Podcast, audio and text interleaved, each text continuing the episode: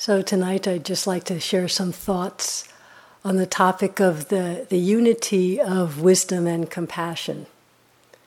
Or you could say, uh, wisdom needs compassion and compassion needs wisdom for uh, completeness.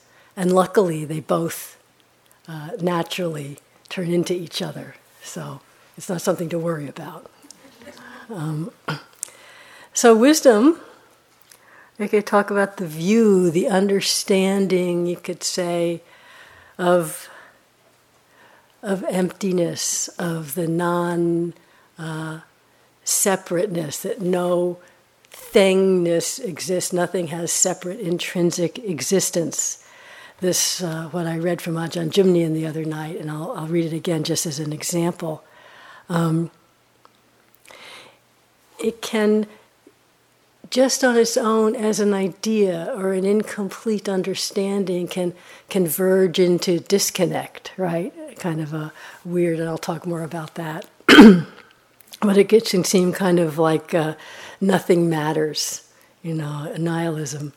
And compassion without wisdom is when we can um, just not be able to hold it, turn away in fear, drown in the grief or try to act from compassion out of an idea of a should, but without the deep understanding of wisdom, even with our best intentions, the actions can start to come from our desperation or fear or anger. And so the two support each other. So I just want to talk a bit about that. So, and then talk really more about how our practice here is the most powerful way we are cultivating and developing compassion. And we've talked about wisdom a lot. so, this sense of, when we say, a phrase I use a lot is that, you know, awareness or mindfulness doesn't care. Meaning it doesn't care what it's mindful of. I remember that quotation actually, um, Winnie mentioned it last night. I'll read it again briefly. You see how just hearing the sense, it's both quite beautiful, but the mind that's just hearing it without really the gut level understanding can go, huh? That doesn't sound so great to me. Where Ajahn Jumnian, where at some point the mind becomes so clear and balanced that whatever arises is seen and left untouched with no interference. One ceases to focus on any particular content and all is recognized as simply mind and matter, an empty process arising and passing away of its own, a perfect balance of mind with no reactions. There is no longer any doing.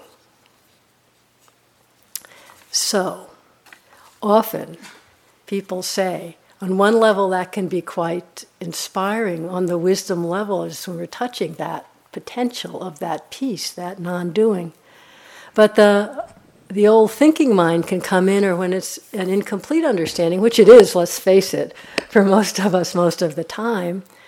And often people express, well, if nothing matters, what do we practice for? If nothing matters, when we, wa- when we awaken, we're not going to care about anybody or anything. We're not going to be motivated to do anything. We're going to not enjoy. That's a big question. You know, if everything's all equal, we won't appreciate nature, we won't appreciate beauty, there won't be love, there won't be compassion, just some big, dull, empty blob of existence. You know, I'm not really so interested in that.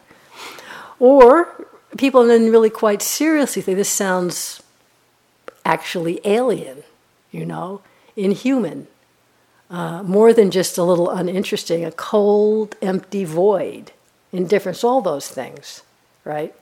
So that's one side, a kind of like a the mind thinking about it that's separate from the experience. Because in the experience, you don't think, "Oh, this is just a dull blah blah." You go, "Wow, this is really free." But thinking about it, these can come up. Or the other side, which is again the incomplete. It's like you could, as Padmasambhava talks about, the view and action where we fall into the view, the view, the not the idea, but the gut level, real understanding of you know the emptiness of separate meanness of things, of this non interference, this ability to just be with whatever, with this peace and spaciousness. But it can fall into what's called falling into emptiness, you could say. Or it becomes so Padmasambhava says the view, this real understanding, this wisdom that frees the heart and mind, is the most important thing. However, do not let your action slip in the direction of the view. If it does, you will fall into the evil views of demons prattling on about how goodness is empty, evil is empty. That sense of, it's all empty. Awareness doesn't care. I can do whatever I do, and I'm free and it's empty, and I'm creating no karma, so it just doesn't matter. Have you ever heard or read that kind of thing? It can seem like a logical outcome, and that's not, that's not what the Buddha's saying at all. Stephen quote, Batchelor quotes Nagarjuna. Buddhas say emptiness is the relinquishing of opinions. Believers in emptiness are incurable. When emptiness becomes a view that is held to, this is the Nyoshul Khen Rinpoche describing that. It is sad to see those who mistakenly believe in material, concrete reality. In other words, sad to see those of us stuck in samsara. But far more pitiful are those who believe in emptiness. Those who believe in things can be helped through various kinds of practice, through the ways of skillful means, but those who have fallen into the abyss of emptiness find it almost impossible to re emerge, since there seem to be no handholds, no steps, no gradual progression, and nothing to do. Now, don't get scared. I know that kind of sounds like some of what we've been saying. but it's a one sided, limited. It's when it's taken up as a view not one's really gut understanding experience. So then we come. So that's a kind of uh, a falling into emptiness that is not the wisdom of seeing things as they are, or the wisdom of the Buddha, but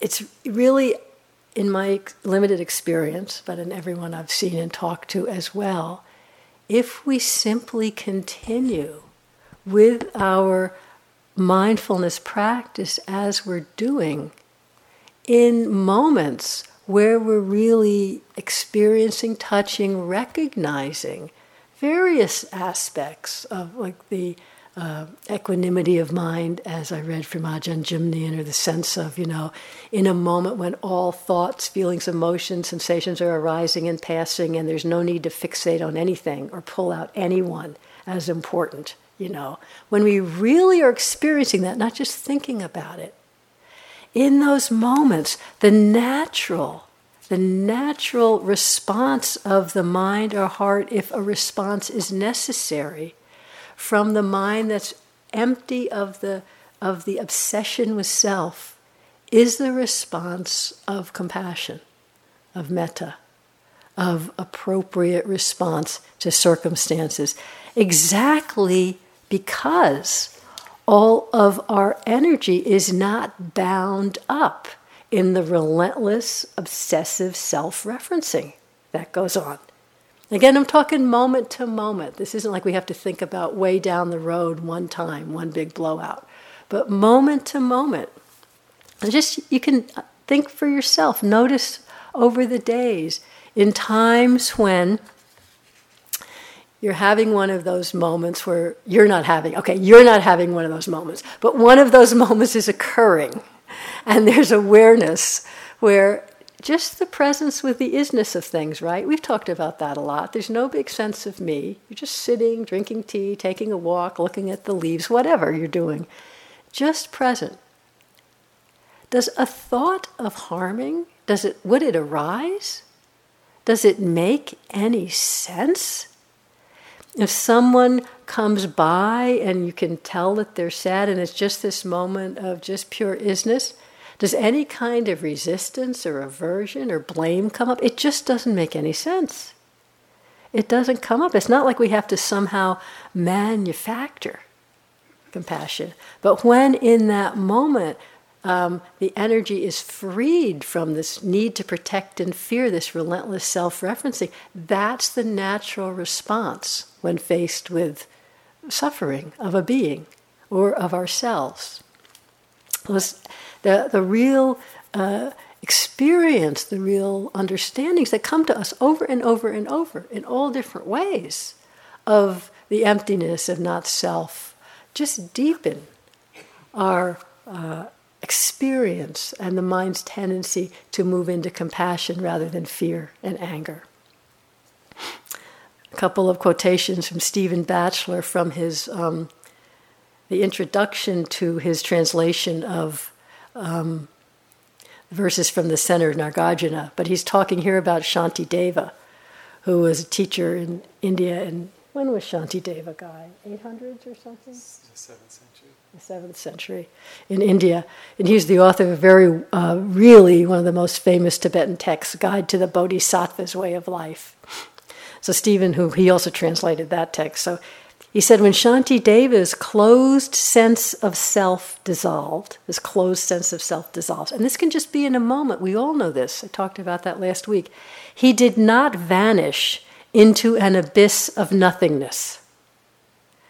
In fact, he says, to be empty, to know emptiness, is to no longer be full of oneself. And when one is no longer full of oneself, then that not only, this again, still Stephen, that insight into emptiness does not only change the way one views the world and oneself, it also transforms the way one feels about the world and beings and oneself.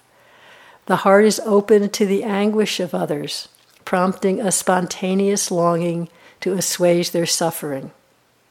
And at the same time, there's the wisdom that can acknowledge the somewhat irrational nature of the idea that one could save all others as a limited human being. So there's the sense of the wisdom of the vastness and the natural deepening response of the heart that touches the anguish of others because it can no longer afraid to touch the anguish of ourselves. And so famous quotation from Shanti Deva, when I've done something for the sake of another, I don't feel amazement or conceit. It is just like having fed myself. I look for nothing in return. That's really more the sense. One is no longer so full of oneself. And what opens up from that is actually the ability to be more tender with oneself and others, but with the eye of wisdom, we can recognize more clearly what needs to be done, if there's anything that can be done. There's a story, I use this often, that I heard on the radio, but I've been, I've been told it's true. Uh, a few years ago, when a new, I think the Millennium Bridge is called, opened in London over the Thames River. It's like a walking bridge, it was a big deal. And so, what the radio was describing, how I think the first day or something that it opened, hundreds of people were walking across. It was a big, you know, big, uh, you know, celebration kind of fancy thing. Anyway, so many people were walking across the bridge that it started shaking and wobbling like a little back and forth, back and forth.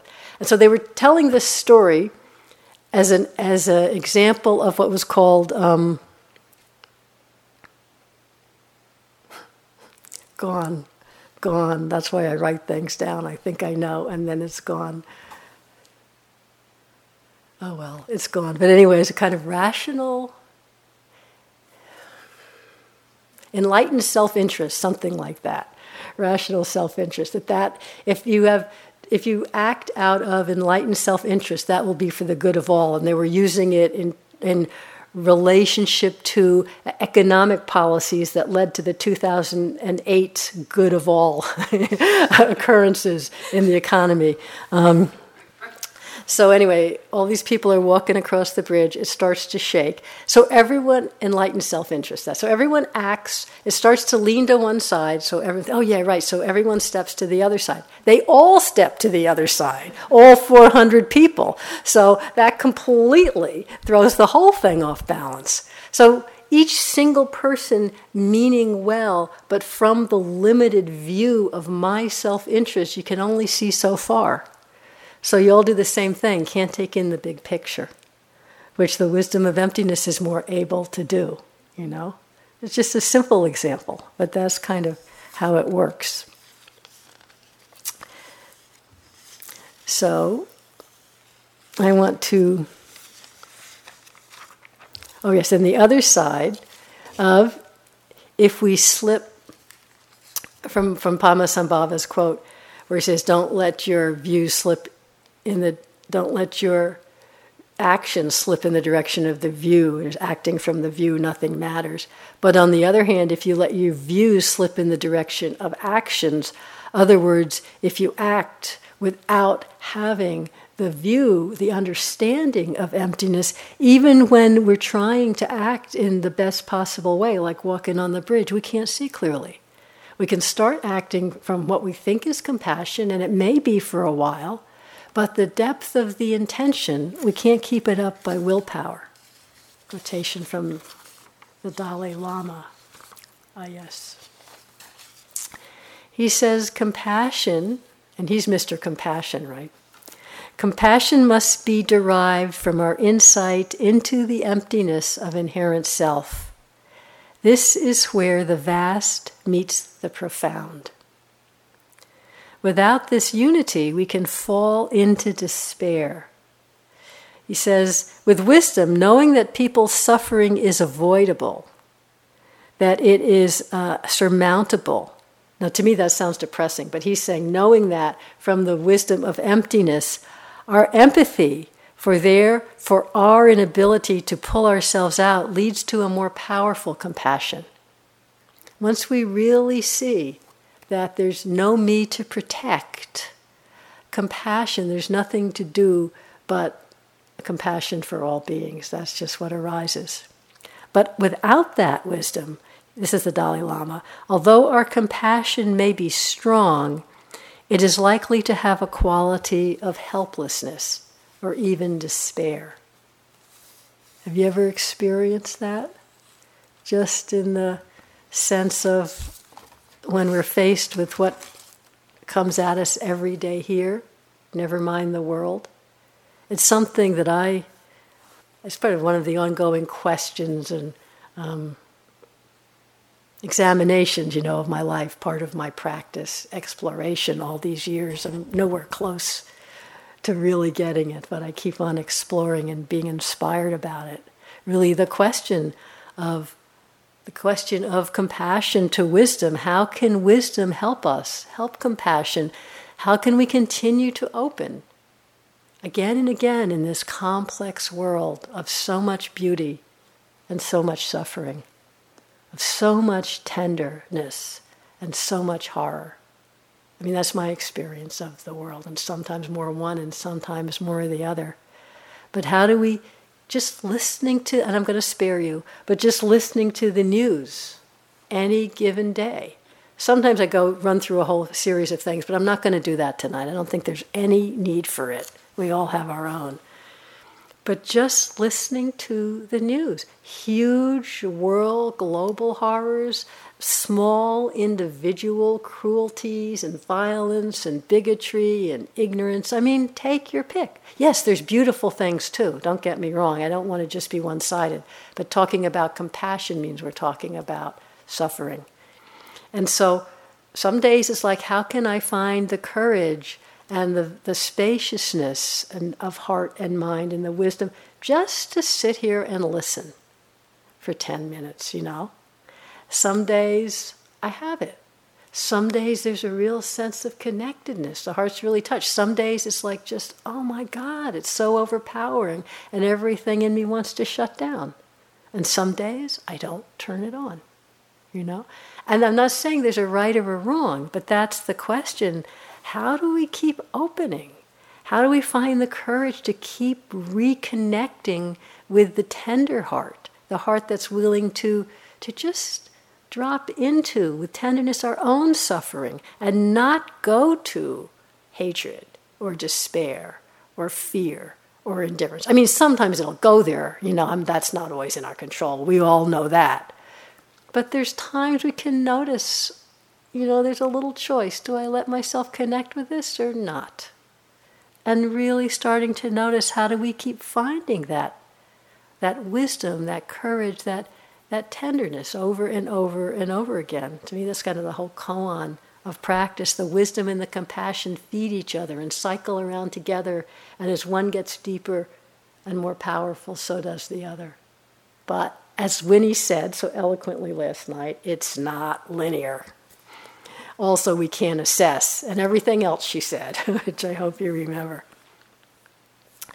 So, how do we find the strength, the wisdom to be with the difficult, to be with the unwanted?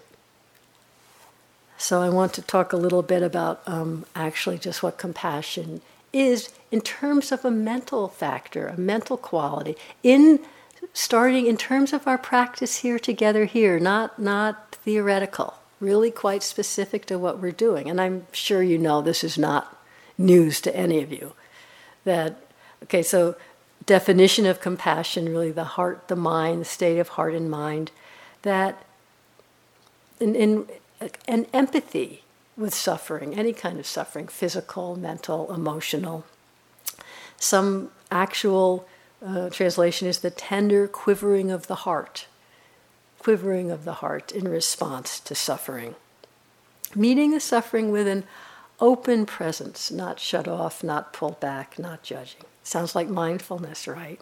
Yeah. Now, sometimes, often, compassion is spoken of as it's not just that you sit there and feel nice, oh, poor suffering, but it's actually the motivation to act, the impulse, that, that deep urge that Stephen Batchelor was talking about to alleviate the suffering of others, which manifests in that, that deep intention of bodhicitta that we talked about the other day, that that is a very strong motivation in some traditions to you know go through the whole path of awakening in order to come back and be present to alleviate the suffering of all beings. A vast motivation. We don't have to start there. But even if you think of compassion as needing as an action to alleviate in our understanding of the way the Buddha taught, all action, the seed of action is intention, right? We've talked about that. That movement of mind, heart, that leads to action. That little uh, you know, that comes uh, informed by whatever are the qualities in the mind, in the heart at that moment that motivate action. So, since all actions, the seed of all action, is intention. And so the seed of compassion is in the intention.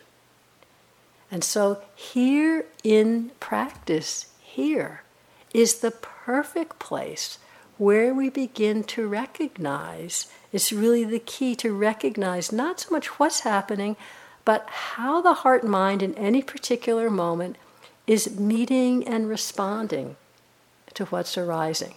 So here we're talking about compassion, which is that open heart mind connected to suffering. So when some aspect of suffering comes, it's not that we have to fix it, but where we're really deepening in compassion is in this how the mind and heart in this moment is simply meeting this particular suffering. You have to evaluate is it a big enough suffering? It's just a stupid suffering compared to everybody else's in the world, and so it doesn't count. No, that's dosa. That's aversion. But this is really, this is not just a laboratory, this is the cultivation of compassion just as much as wisdom. The Dalai Lama, again, talking about bodhicitta, deep compassion, and how does it develop. And he said that real compassion, true compassion develops through deep insight into what suffering is. Yes, there is no way around that one.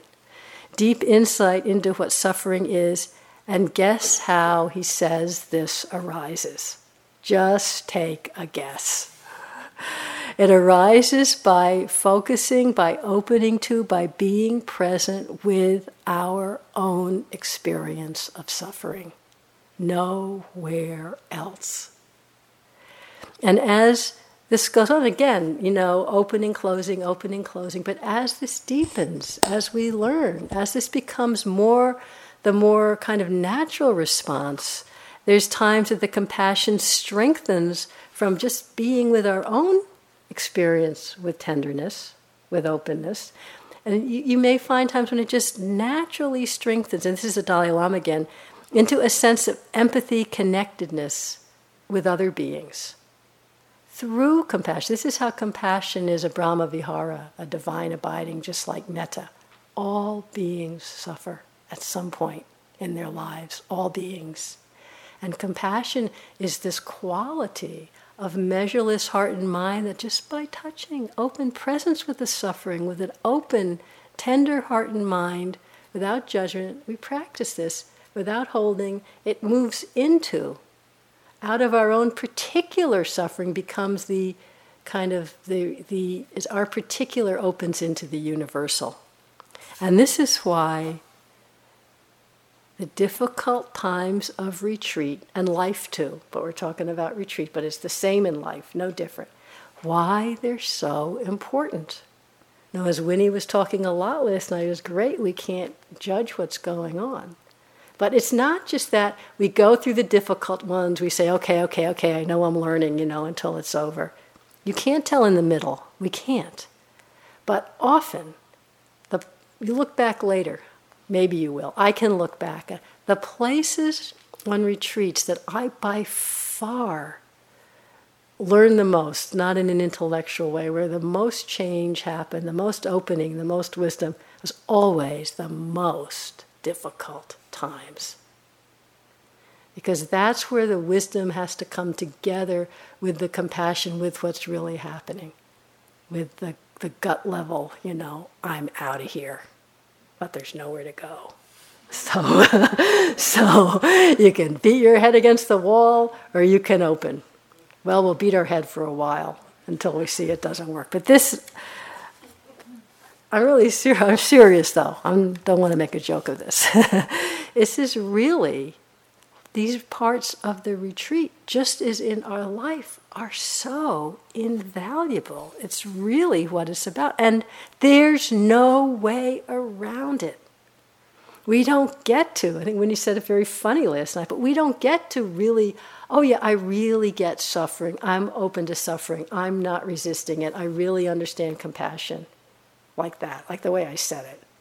You know. Yeah, right. It just doesn't happen without this deep grokking of it. Doesn't mean we won't fight it, but that's how the compassion and attention develops right where we are. And so it takes a lot of courage and trust, and you're all doing it here. I just, just want to keep on supporting that you're doing that and give you a sense of that. We start where we are. It's the only place compassion and wisdom start to develop. But to, to, me, the essence of this is me, this is my own personal take, this isn't from the Buddha. The, my, the essence of metta, the essence of compassion, too, where they start, is with just simple connection. The heart mind just openly, completely connecting, just sinking into what's happening without a so that, without fear, aversion, greed. Again, that sounds like mindfulness. It's not much different. But that connection, that heart mind, when it's connected with suffering in that way, is what opens to compassion. But as we all have seen, that's not, for most of us, most of the time, that's not our go to mode. The Dalai Lama again someone asked him about why it looks like there's such a lack of compassion in human society. And he said, Perhaps we just pay less attention in ourselves to compassion and caring. We reinforce it less in ourselves. Whereas, in some sense, we fully embrace hostility and anger as an emotional state, fueling it, reinforcing it. If we were to give the same amount of energy, attention, and reinforcement to compassion and caring, they would definitely be stronger. So, first, I want to again reinforce that's what we're doing here. Noticing anger is different from reinforcing it, okay? But the first, the, the, the shift is, you know, when we're not aware, when we're in our habit modes, it often can feel when we're faced with some really difficult suffering, whether it's our physical pain or aging or grief or trauma or external injustice, whatever, is going on, often it's as if, at least I see this in myself, it's, it's unconscious, as if I trust aversion to protect me, or anger to protect me, or fear to protect me. That's where my mind goes. And what is aversion? The essence of aversion in a moment is the mind pulls back from experience. Don't want to be there. Don't want to be there. Whether it's fear and goes away out of fear, or whether it's anger and aggression, it still pulls away from the experience and then, you know, blames someone else. Whereas the essence of compassion starts with this connection, as Joko Beck says can I find in myself a willingness to rest in this confusing and painful situation? That's all. I don't have to do anything else. Can I find in myself a willingness to rest in this confusing and painful situation? The answer might be no way. But you can be aware of that. That's already different. Seeing the jumping away, the closing down, the shutting off, as if to protect. Pema Chodron has a, a lovely image. Well, I thought it was lovely. I mean, she talks a lot about compassion and that it really we start where we are. It's just the image of how we we close to protect ourselves. We think we're protecting our vulnerable self from suffering, we shut down like a sea anemone. You know, sea anemones, these sea animals with tendrils, and they they close like that. If you're getting touch them, you know, they close up like that. And she has the, the lovely image of its closing to protect its tender and vulnerable heart. And so we think, you know, as best we know, with the aversion and the fear, the shutting down, the tensing up, the resisting suffering, we're protecting our tender and vulnerable heart. But we're not really. You know, the more we protect, it takes an enormous amount of energy. It shuts out the potential of connection and tenderness.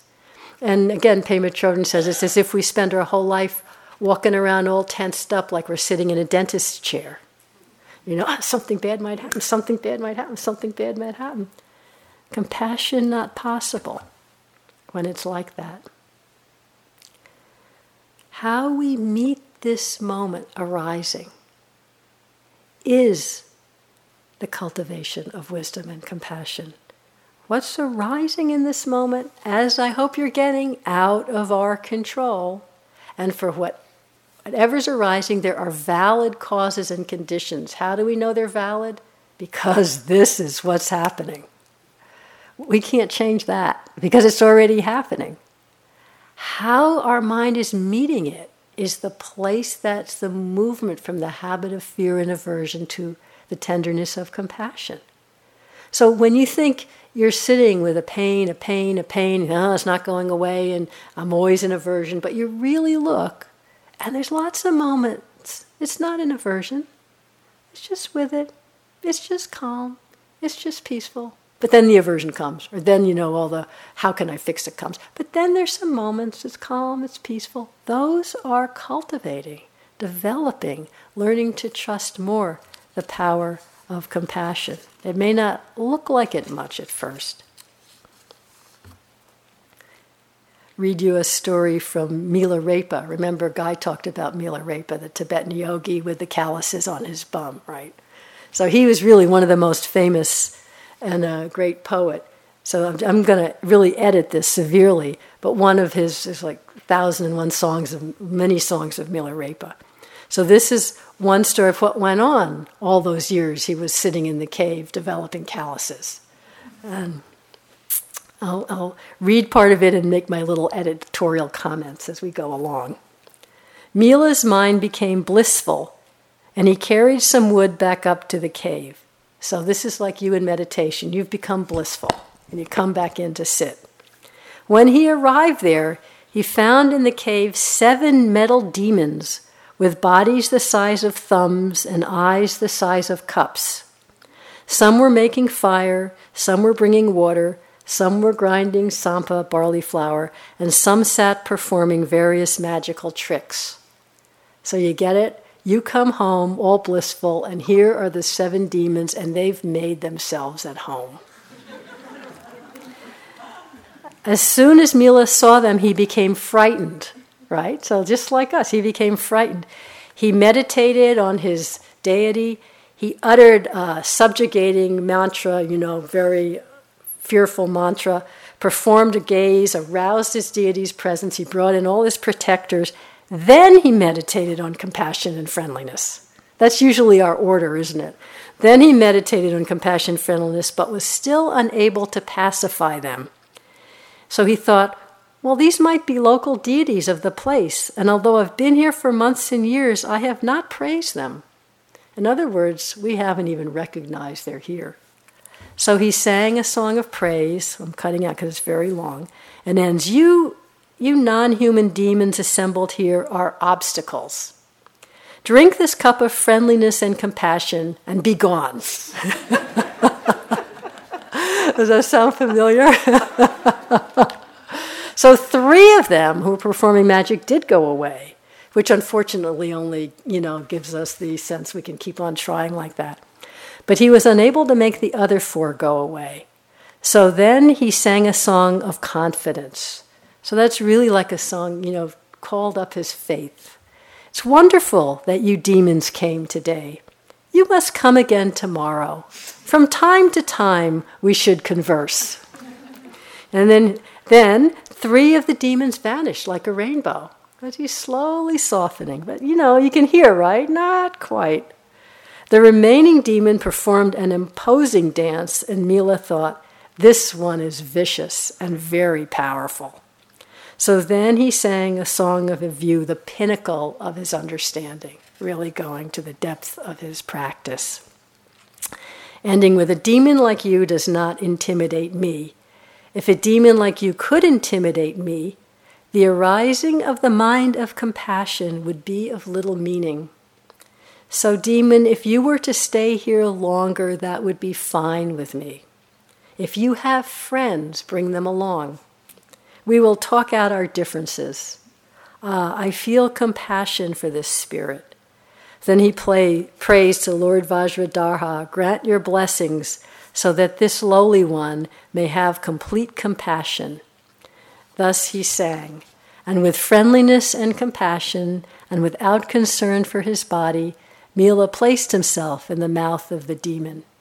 But the demon could not eat him, and so vanished like a rainbow. So the pinnacle of wisdom and compassion. But it's always the last resort of what we're used to. But here we're learning it right over and over again.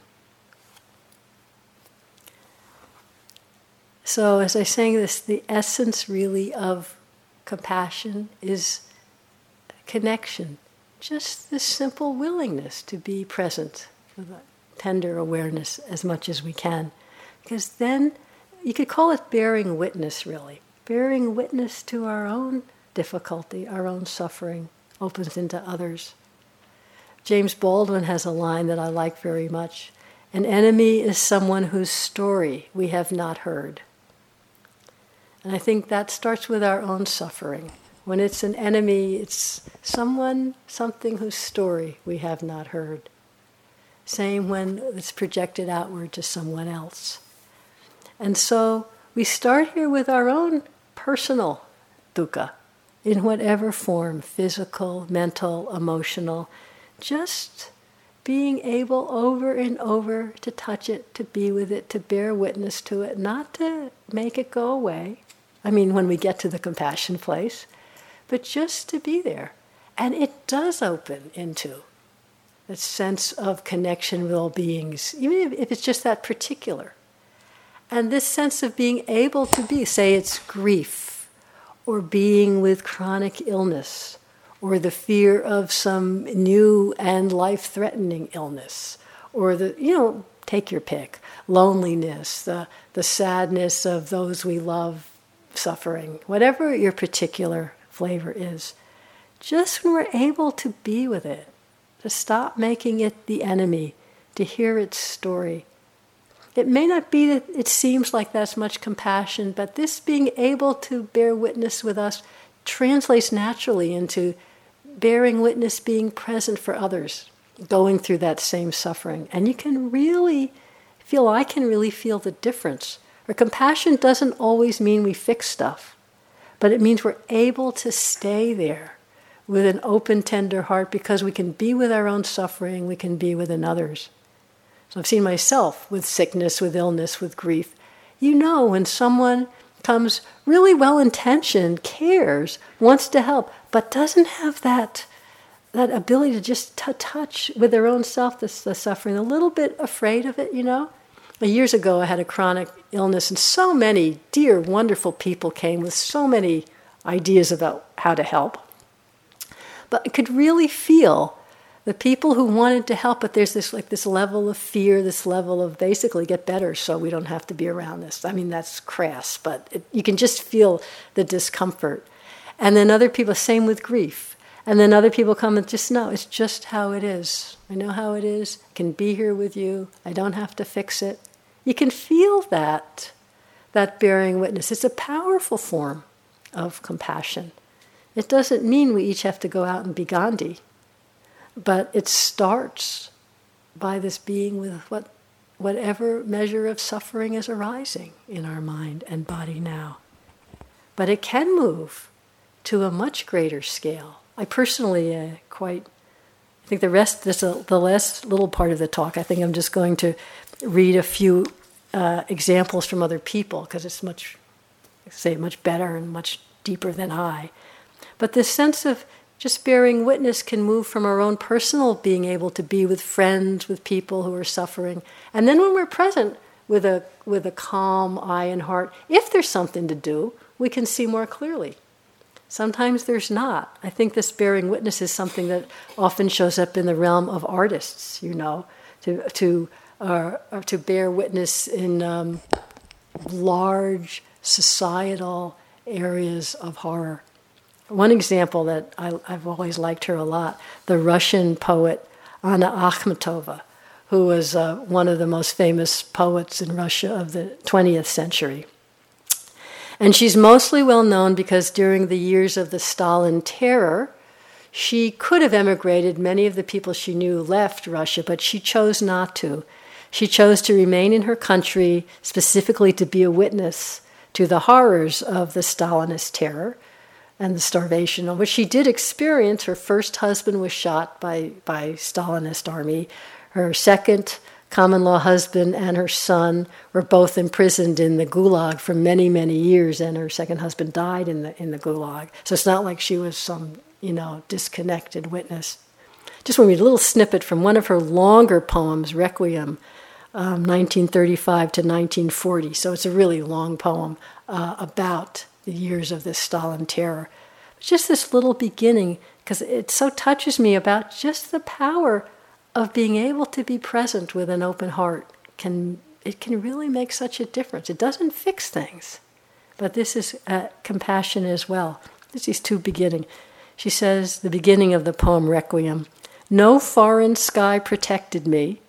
No stranger's wing shielded my face.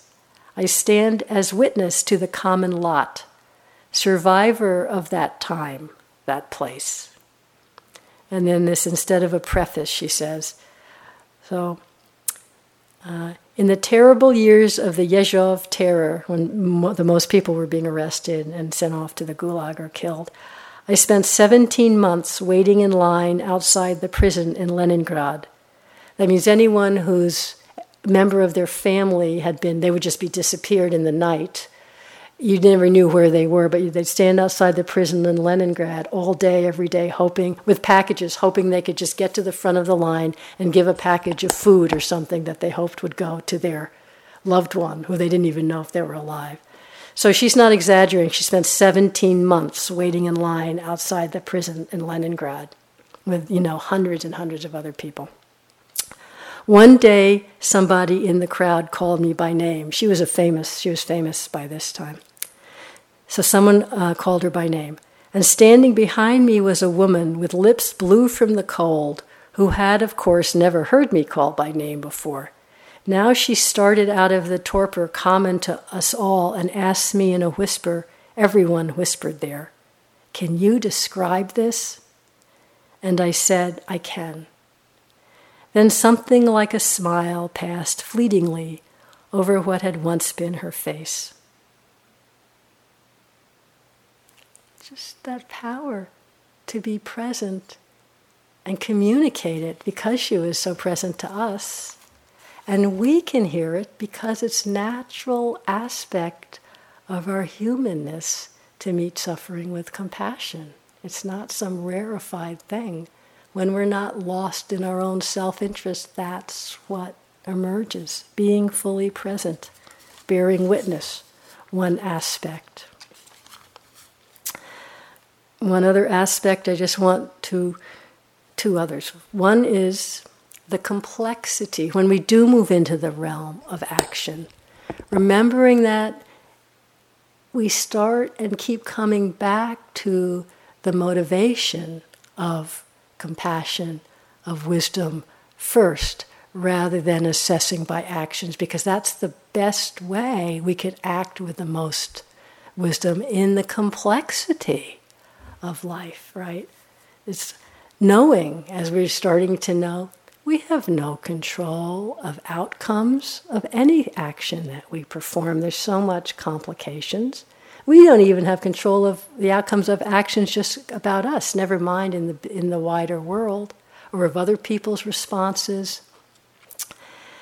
So, how to act from the most wisdom and compassion and then not take it personally when it doesn't turn out how we want and not fall into despair or anger or hopelessness. Believe me, I'm not saying I have this one licked. I'm just bringing these up as, as what is involved. So, one, uh, not simple, but common for many people, at least at my age, uh, of the complexity is when how complex it is if you're designated as the medical proxy for somebody, say for your uh, elderly parents. That entails all kinds of decisions. You'll have no idea what they'll be, and they had no idea what they would be when they asked you to be it. You can never figure out what's going to come and what the decisions are going to be. And you never know. You make the decisions as best you can. You don't know. Sometimes of the best decision you could make leads to a lot more suffering for a longer period of time. Really? How do you stay with that? and stay open and present with the compassion and present with the suffering and not fall into self judgment or want to turn away because it's too painful to watch. And I really see, I saw for myself, and I do this with both my parents, I saw for myself when it's about me, there's no way to see clearly. If the decision is colored, you know, tinged by, I'm going to be uncomfortable, you know, that's what they think they want, but it's not what I think's the best for them. Or I know more than that, you know? It's like, or I just can't stand to see that. So even though they wanted that, I can't do it.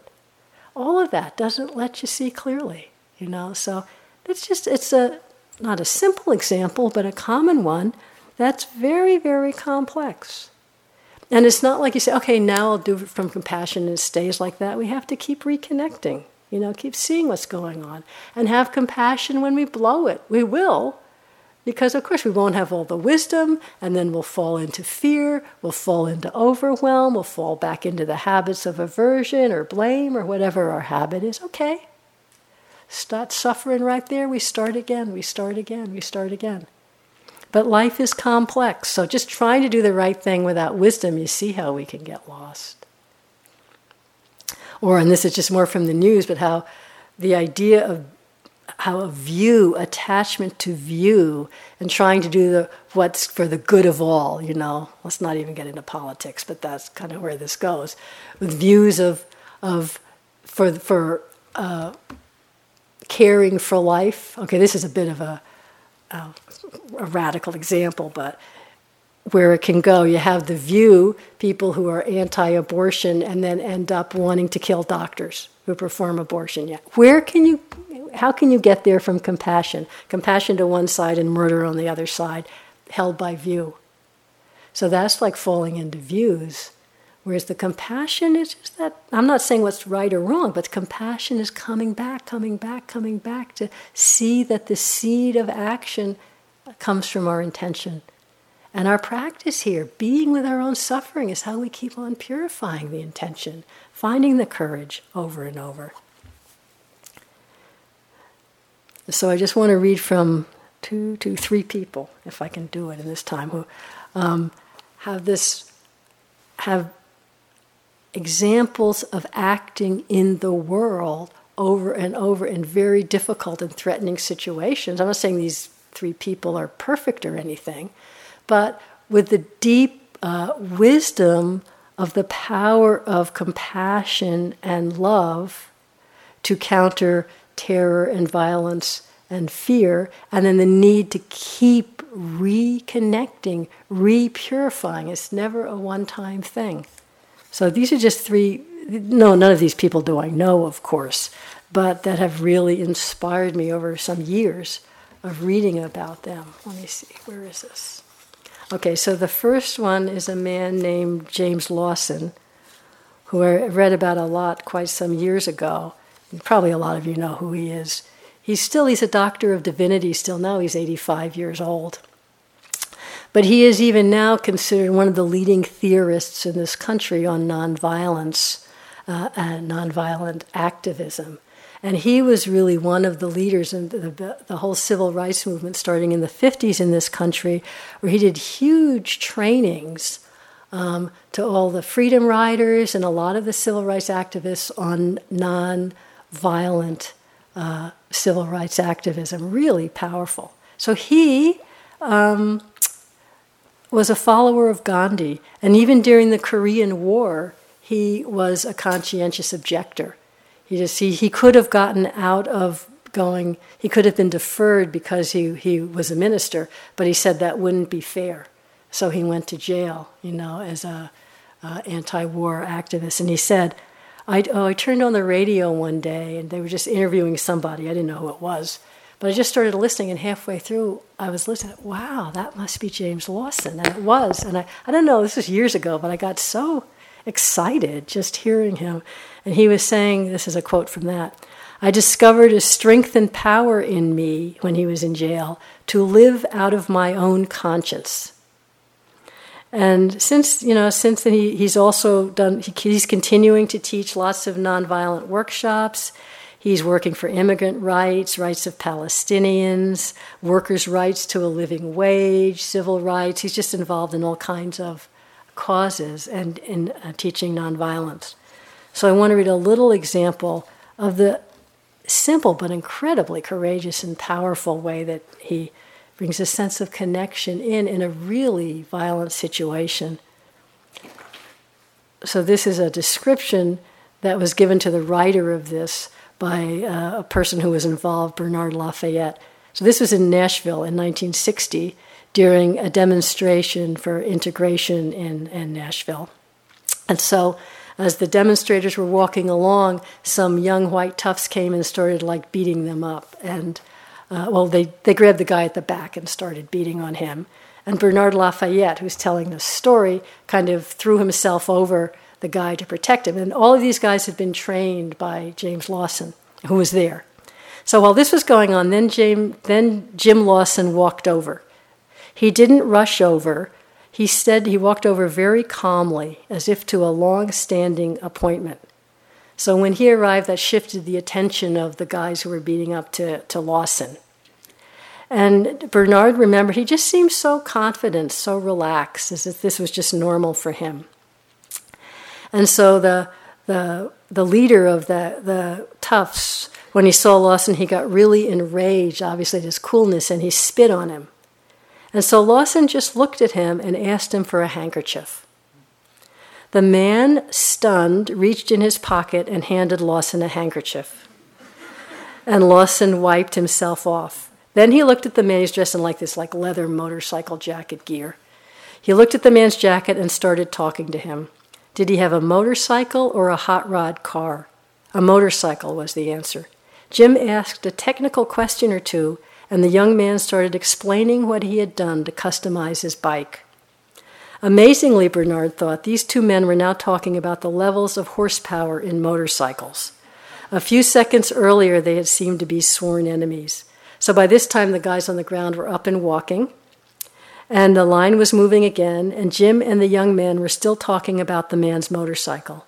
In that brief, frightening moment, Jim had managed to find a subject which they both shared and had used it in a way that made each of them more human in the eyes of the other. I just find that so powerful in the simplicity of that connection, finding the humanness in such a difficult situation. And so the theory again of this is explained more from one of his students at that time, um, John Lewis, who, as you know, probably know now, he's a congressman from Georgia, has been so for many years, but he was one of the students, one of the original Freedom Riders. So this is from his autobiography where he's describing, the, as he understands it, the principles of Gandhian nonviolent action as he learned it from James Lawson. So, one of the most fundamental principles of uh, Gandhian notion of satyagraha, nonviolent action, is that it is not just a technique to achieve specific goals. It's not just a tool to achieve unity and freedom in the world around us. True satyagraha, as Gandhi taught it, is about a fundamental shift inside our own souls. It is rooted in the qualities of inner unity, of inner freedom, of inner certainty. I mean, that's like Inner unity is concentration, inner freedom is wisdom, inner certainty is faith. It's the same thing. And once found, that place is not disturbed or affected by the thousands of details of the world around us that bombard us every day. And then to bring in his suffering, he says, Suffering puts us and those around us in touch with our consciences it opens and touches our heart.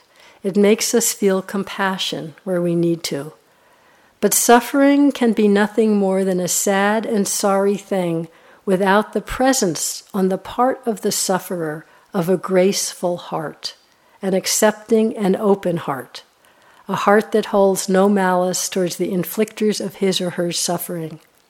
This is a difficult concept to understand and it is even more difficult to internalize, but it has everything to do with the way of nonviolence. We are talking about love here, not romantic love, not the love of one individual for another, not loving something that is lovely to you. This is broader, deeper, more all encompassing love. It is a love that recognizes the spark of the divine in each of us, even in those who would raise their hand against us, those we might call our enemy. This sense of love realizes that emotions of the moment and constantly shifting circumstances can cloud that divine spark. Pain, ugliness, and fear can cover it over, turning a person toward anger and hate. It is the ability to see through those layers of ugliness to see further into a person than perhaps that person can see into themselves that is essential to the practice of non-violence. That's like one of the most profound things I've read about compassion and wisdom. Well, I had one other, a guy from Burma, but it's a little long, and I think I'll just end here. So, thank you.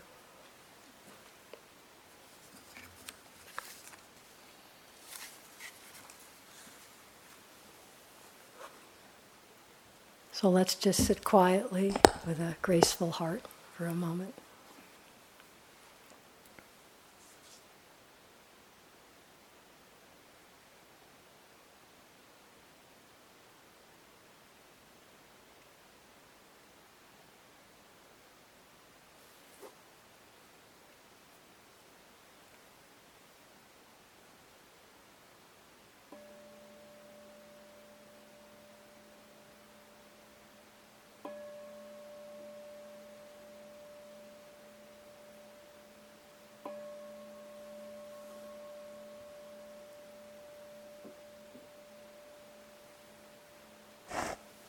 Thank you for your attention.